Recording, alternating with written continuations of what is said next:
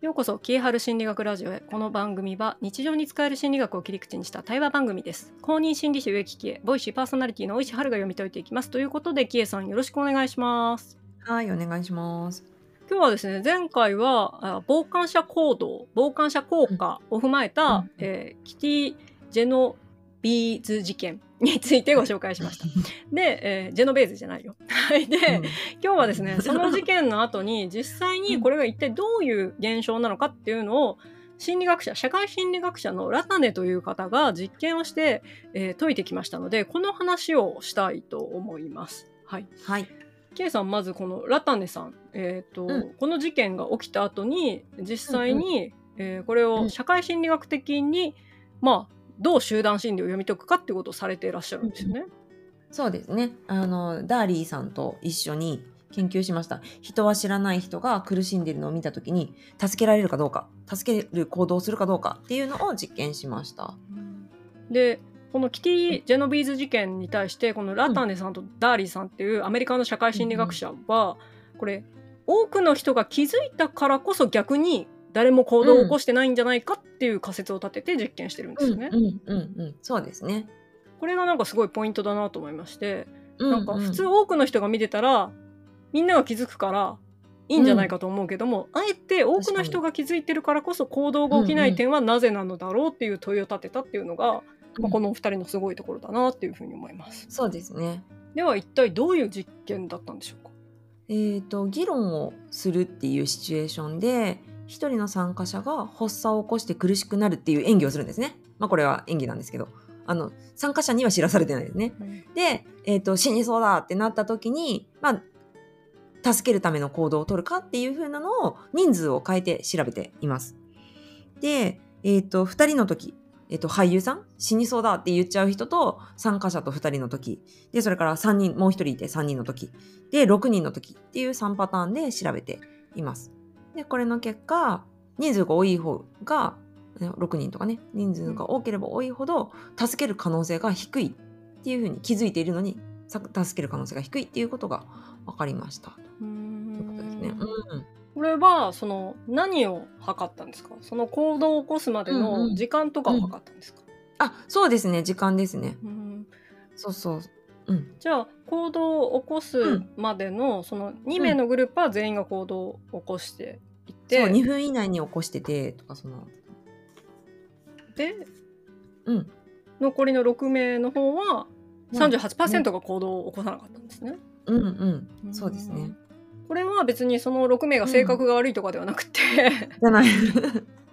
6人もいるから誰かやるやろっていう考え方なんですかね。そうですね。うん。うーん。とかなんかみんなが動いたら動こうとかみんなが動くのマッチみたいな感じにはなるんじゃないかな。あーうん。でこれじゃあ傍観者効果が入ることによってその自分の主体性みたいなものが失われてしまうってことなんですか、うん、それがまさに責任分散だよね。うんうんその誰かがやるかもっていうのももちろんそうだし、うん。一人一人のその責任量が1だ全全部が1だとしたら6人いたら6分の1になっちゃうからね、うん。2人だったら半分だねもしくはその人と2人きりだって自分だったら全部100%追っちゃうからうん。自分が何とかしないといけないって何とかしないといけないって思ってる人が多ければ多いほど動きにすごく緩慢さが出るというか遅くなっちゃう初動が遅くなっちゃうっていうふうなことですね。うん、なるほどで、うんこのラタニさんとダーリーさんはそれを証明したんですよね。うん、うん、そうですね。そう。なんか知らない人への責任はあんまり感じてない。なんか大変なことが起きたんですよねみたいな。そこにいたのに人事のような感じっっていうのは、うん。でもそれはなんかまああるかもしれないね。うんでこれを、まあ、前回もご紹介しましたが、多元的持ち、他者が積極的に行動しないことで、まあ、うん自体はそんな大変じゃないんだろうってみんなが思っちゃうっていうのと、あと責任分散ですね他人が、まあ、動いたらやろうかなとか、えーうん。他人が周りの人が、うん。なんか動いてないのに自分が動いたら怒られちゃうんじゃないかとかいうのを考えて責任を分散してしまうというのと評価懸念、じ誰も助けてないのに自分だけ助けたら後で怒られるんじゃないかとか、うん周りから何か言われるんじゃないかって思うと動けないっていうやつですね。そうですね。これダーリーとラタネが面白いのは、この後、これ人だから動かないんじゃないのって思ってるんだけど、自分でも動かないってことを証明してる実験がやあって、そっちも面白いですよ。こっちはね、えっ、とね参加者たちを、うんえっとアンケート記入する部屋に閉じ込めるんだけどうん部屋に煙が入ってきて煙が次第に濃くなって学生が見えなくなるくらい煙が充満すると。うんで1人だった時は75%がその問題を報告するんだけど時間内にね。うんなんだけど2人だったら注意を呼びかけたのがわずか10%に下がるうんっていうねだから2人だとえどうする？どうするっていう時間がめっちゃ長くなるっていうことですね。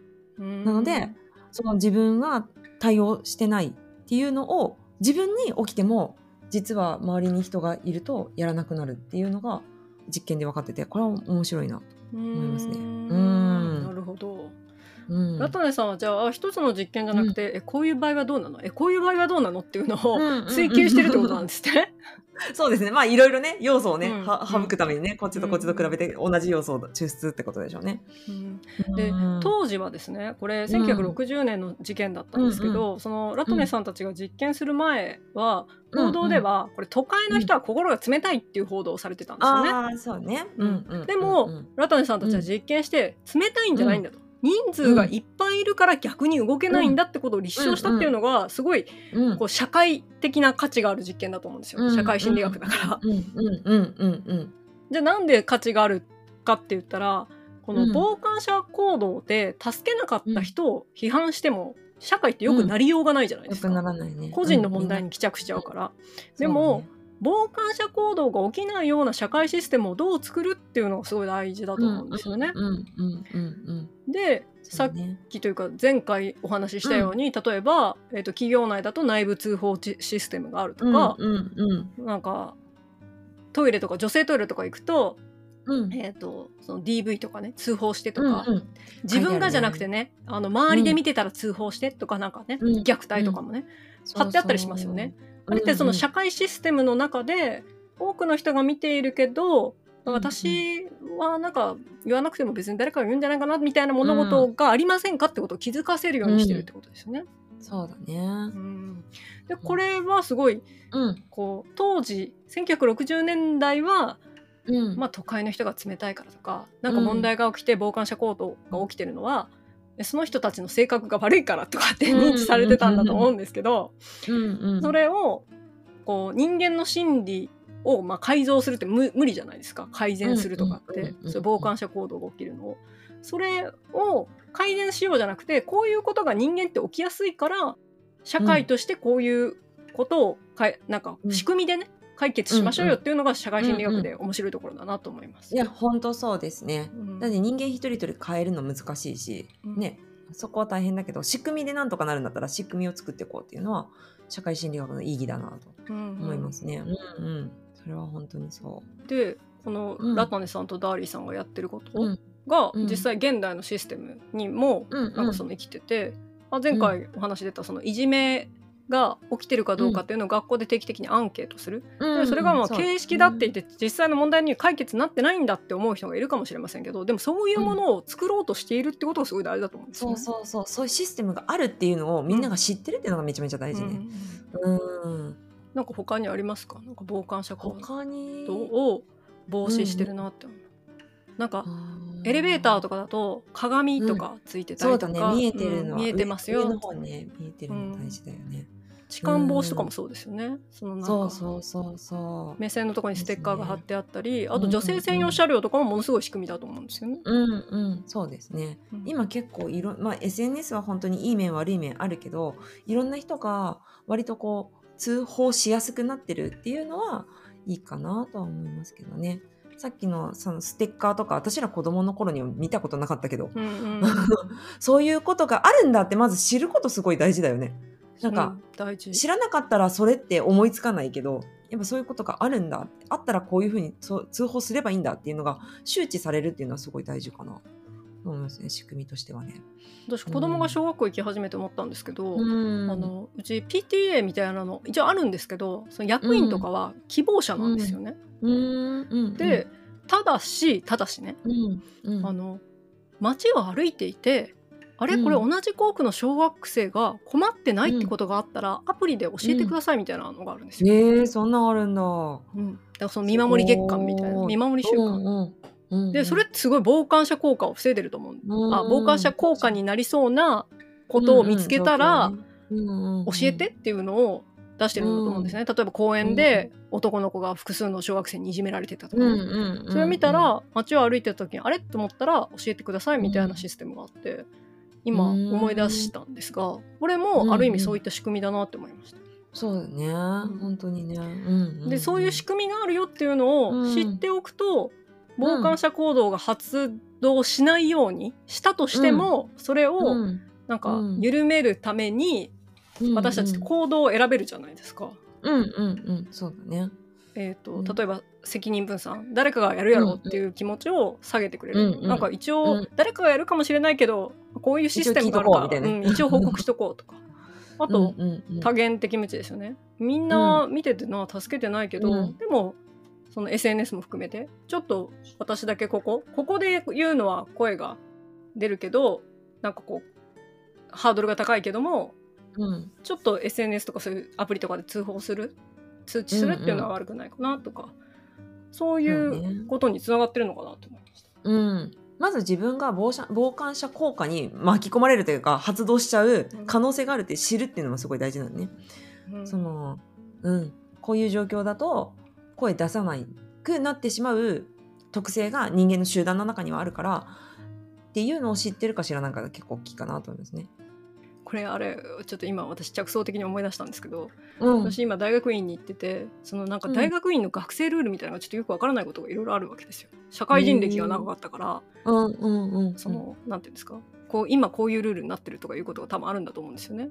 で、うんうん。さっきお話したようにあのこれ皆さんは伝わってないんですけど私がさっきキエさんに雑談で話してたんですが、メールの出し方でまあご指導を受けたはいはい。先生からね。でそのメールにはたくさんの人が CC に入ってるのにみんな私が怒られてても無視してると。傍観者になってるね。傍観者になってるの。でも誰かがそのメールだと、まあなんで怒ってるんだよとか、こういうことなんだよとか、今度からこういうふうに手続き踏まなきゃいけないんだよとか教えてくれたら私もうそれ困んないわけ。なんでみんな傍観者行動を発動してんだよって意味で。名指ししないといけない。誰か助けてくださいじゃなくて、うん誰々さん助けてください。私困誰々さんちょっとルールわかんないんで解説してもらっていいですかとか言わなきゃいけないんだね、私がね。CC に入ってる人ね CC に入ってる。CC 全員に無視されてるから。怒られてんのに。そうね。起きちゃうよね、そういうのね。えでもこれ会社でも結構ありますよね。いや、あると思う。うん本当にね。一人の人がすごいたくさん仕事抱えてるとかあるんじゃないの、うん、あると思うし、うんあと CC に入ってる人たちも一応傍観者で、まあ誰かが言うやろみたいになっていくとその物事って全然改善されなかったり、うん。逆に問題が起きてるのに、いやうん誰々さんが言うと思ってましたみたいなことになるんだろうなと思うんですよね。そうだね。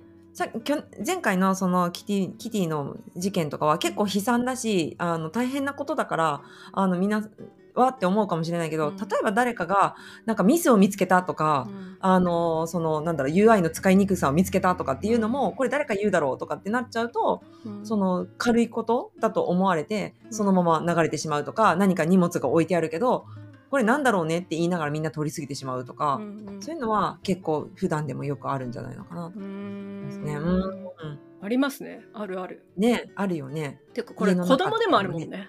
家の中にいっぱいあるよね。うん これ誰が片付けるみたいなやつ。まあ私あれですよ。リビングに置いてあるものは、うん。えー24時になったらお母さんが捨てますって言ってるから。本当に捨てるから。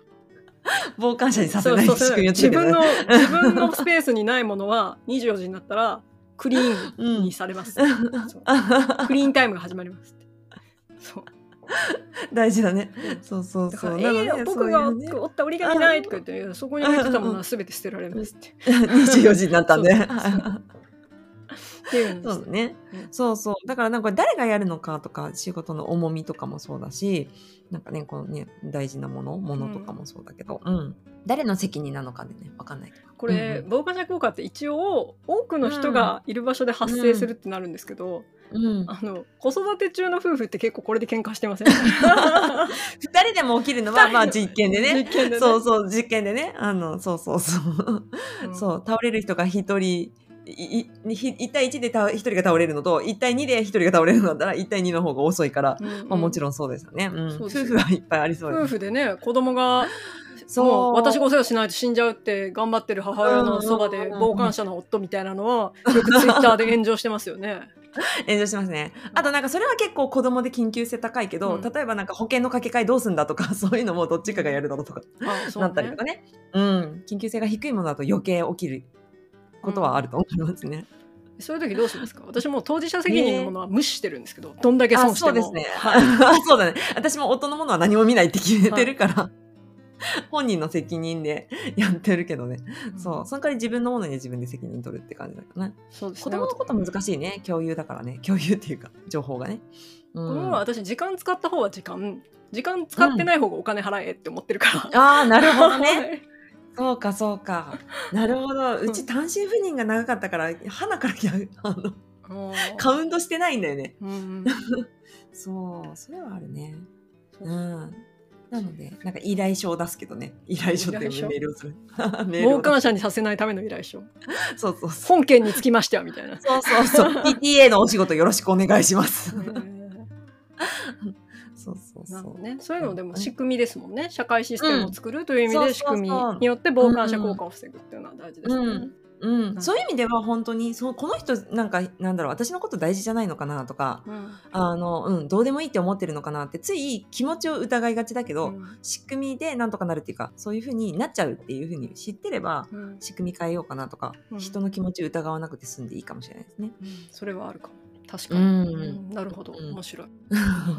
ということで皆さん、えー、と今回傍観者効果についてお話ししたんですが前回はですね、うん。事件の話とあと日本人では結構起きやすいよっていうのでいろんな、うんあの日本で起きた事件の話。で今回はですねえ実際それを社会心理学者があのラタネとダリーさんという方は実験で証明して、えーこういう物事が起きるのは人間の心が冷たいからとかそういうことではなくて、えー人間ではなくてどちらかというとそこで起きている仕組みがそうさせているんだよっていう話。でそれは仕組みで防げるんだよっていうことをあの説いていますのでその話をさせていただきました。皆さん日常生活にお役に立つんじゃないでしょうか、うんぜひ自分、が傍観者行動に陥ってるなって思った時は、うん。えーうまく仕組みを見直して、はい、うん、行動していくと。勇気出して、ね。はい、ちょっと勇気出して行動していくといいんじゃないかなと思います。ということで、キエさん、今日80回目、えーここまでとなります。えーこの番組は毎月1がつく日に更新をしている Spotify の独占配信になります。ぜひ Spotify の方をフォローください。そして、Twitter でキエハル心心理学ラジオというアカウントがありますので、そちらの方をメンションつけてご感想等いただくと嬉しいです。また、質問やご意見等は、えー Google フォームがありますので、こちらの方にぜひ送ってください。では、キエさん、今日も最後までありがとうございました。はい、ありがとうございます。